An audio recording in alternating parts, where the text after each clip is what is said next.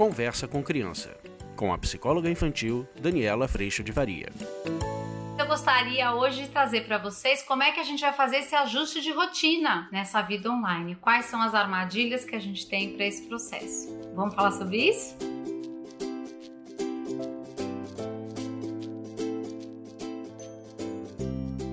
Rotina é tão interessante, né? A gente tinha completamente outra rotina. O quanto a gente até se sentia bastante seguro, confortável, bem assim, nossa, eu sei a minha vida, né? Eu me sentia muito assim, sabia exatamente como a coisa ia andar. A gente falou bastante sobre isso nos vídeos iniciais da pandemia e de repente a rotina mudou, mas hoje eu já tenho outra rotina de novo. Ah, eu tenho, eu gosto. Tenho que contar para vocês que eu tô sempre com as minhas bermudas de ficar em casa, a parte de cima mais organizada, com o cabelo bem feito, tem horário de parar para fazer almoço, aí tem a horinha do café, que coisa gostosa, antes do almoço e depois do almoço. Graças a Deus, eu tenho trabalhado bastante, tanto nos atendimentos individuais quanto no curso online que eu te convido para fazer parte. Ter um grande acompanhamento nessa caminhada tão desafiadora que tem sido os dias de hoje, mas te dá muita ferramenta ferramenta para lidar com as emoções, com as grandes expectativas, a gente vai aprender a sair delas e assim por diante. E se você precisar de uma consulta particular, você pode me mandar um e-mail também. A ideia é que a gente siga se dando suporte, se apoiando, trabalhando juntos aprendendo e eu fico muito, muito honrada de ter a oportunidade de viver coisas tão maravilhosas nessa caminhada de tanto aprendizado que eu também estou vivendo. Ainda bem!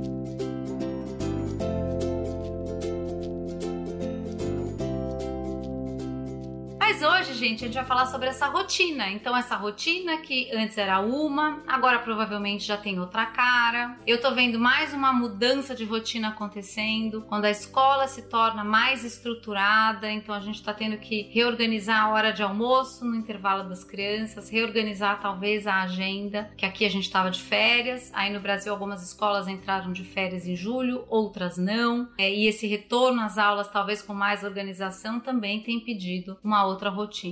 Acho que para a gente cuidar dessa rotina, com todas essas pequenas mudanças que vêm acontecendo conforme a gente vai descobrindo no agora o que, que a gente precisa fazer agora, já repararam? Não tem um plano a longo prazo, é assim, até daqui um mês vai ser assim, talvez mude. A gente está exatamente vivendo essa vulnerabilidade de andar um dia de cada vez, que é o que temos sempre, mas a gente que estava equivocado achando que a gente tinha esse plano, né? Daqui seis meses, daqui dez anos, daqui um ano, e de repente essa pandemia traz essa oportunidade da gente andar curtinho, a gente andar um dia de cada vez, fazendo o melhor que pode. E vendo essa rotina e se transformando a partir desse um dia de cada vez. Óbvio que a gente pode notar que às vezes essa rotina fica um pouco mais sobrecarregada e a gente pode trabalhar cinco itens nessa rotina para que a gente cuide de manter algum tipo de de equilíbrio do melhor possível, óbvio, mas ainda assim algum equilíbrio entre esses itens. Acho que sono, um item muitíssimo importante na nossa manutenção de uma rotina equilibrada, alimentação,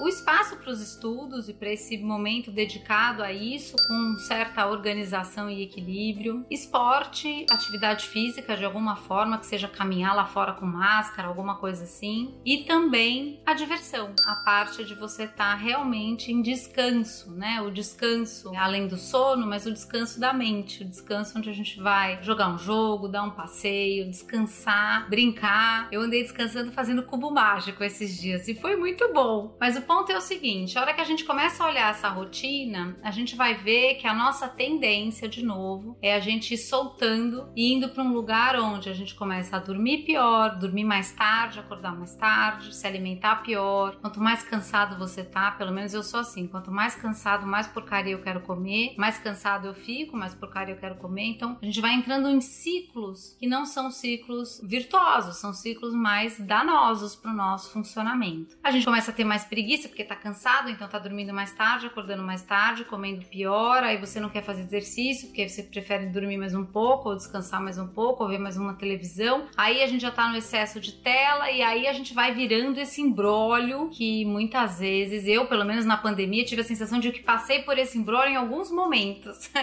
e não foi ruim, mas o ponto é, permanecer nele talvez fosse.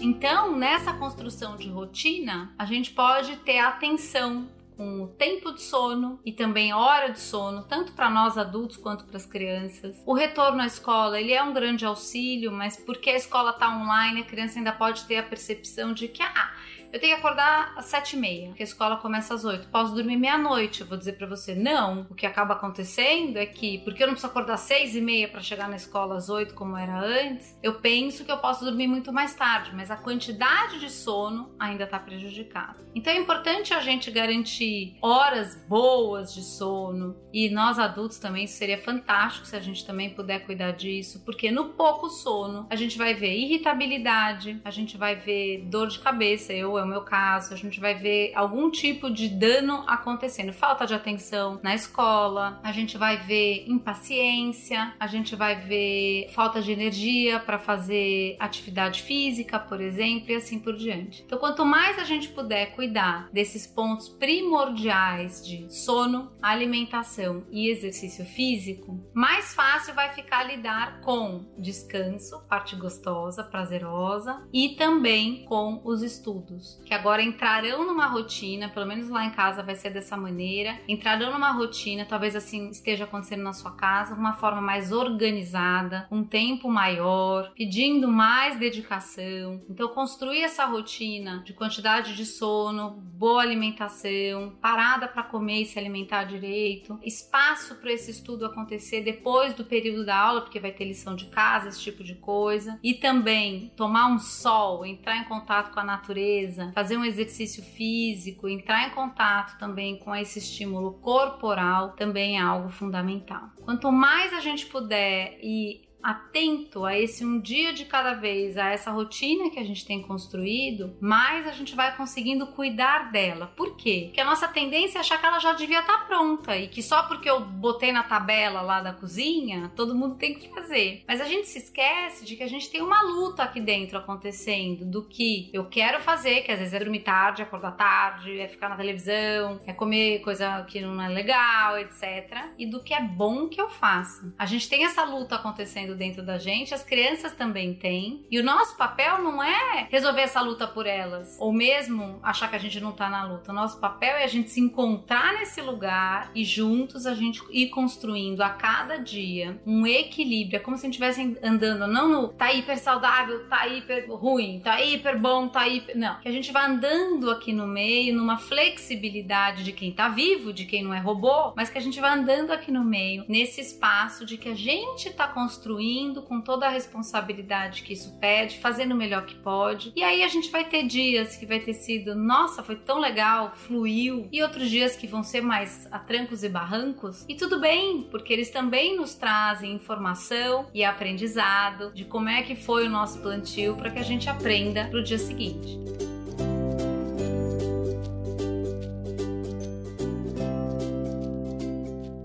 A hora que a gente começa a cuidar dessa rotina, não mais pela expectativa e exigência de que ela devia ser perfeita, como se fôssemos máquinas cumprindo todas as coisas, que sejam coisas boas também, a gente começa a encontrar com o outro para a construção dessa rotina. Então, esse é um ponto importante. Trazer as crianças, o marido, a esposa, para a gente em família e ajustando isso. É muito legal quando eu pude acompanhar algumas famílias vivendo esse processo, isso é muito, muito rico, porque as crianças fazendo parte dessa construção, dessa reflexão junta de hora de acordar, hora de dormir, vamos combinar? A casa toda, o almoço vai ser por volta de tal hora, e a gente vai fazendo isso tudo juntos, todos nós, né? Aliás, temos a tendência a participar muito mais, a se responsabilizar muito mais. Com aquela ideia de montar a rotina e ó, a partir de hoje vai funcionar assim, aqui, casa, tarará. Pode ser até que funcione um dia dois, mas se essa rotina não foi construída num espaço de consideração, de escuta, e óbvio que os adultos estão no norte desse processo, mas considerando as crianças, a gente vai ter muito mais a participação desses filhos. Eu sei que a rotina lá em casa tá para se transformar, talvez esteja acontecendo aí na tua casa. Às vezes a gente fica um pouco ansioso, um pouco frustrado porque as coisas não estão acontecendo como você gostaria, mas eu acho que o grande desafio, e isso a gente trabalha muito no curso, é perceber que o, que eu gostaria muitas vezes ainda está naquele sarrafo do mundo ideal. Porque a hora que a gente entende esse dia andando um dia de cada vez e todos aprendendo e fazendo o melhor possível, a gente cuidando nesse dia a dia de aprender e de fazer acontecer, a gente não tá tão preocupado com o que deveria ser. A gente tá preocupado em entregar o melhor possível para fazer ser. Isso quer dizer que vai ser perfeito? Não, não vai, mas a gente tá numa postura muito mais ativa do que numa postura de quem tá exigido devendo, percebe? Muito mais numa postura proativa, pró-movimento, pró-ação, pró-responsabilidade do que numa postura defensiva, numa postura que justifica a falha, justifica que não deu, bota a culpa nos outros, ou fica carregando uma culpa e acha que não serve para nada. Nada disso é real, gente. Nosso grande ponto é a gente tá aprendendo todos os dias. Não há nada nesse script que a gente gostaria que existisse. Não somos máquinas, somos seres humanos, falhos. Temos todos os dias a benção, é uma benção mesmo a gente poder viver e aprender.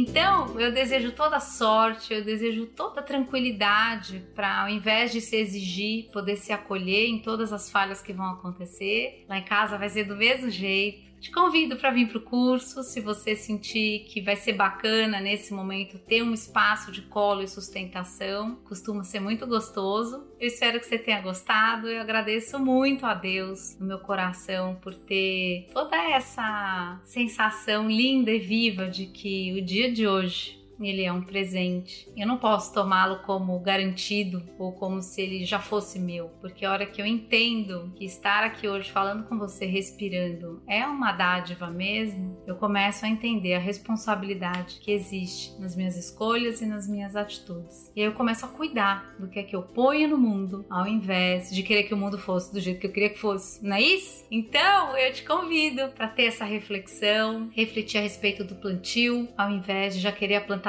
pronta e ideal e perfeita, como muitas vezes a gente quer. Estamos todos nesse momento vivendo uma super oportunidade. Eu agradeço muito a tua presença aqui, eu espero que você tenha gostado. A gente se vê no próximo tema que também vai ter a ver com vida online. Fica com Deus. Um beijo, tchau. Você acabou de ouvir Conversa com Criança, com a psicóloga infantil Daniela Freixo de Faria. Mande seu e-mail para conversa@danielafaria.com.br.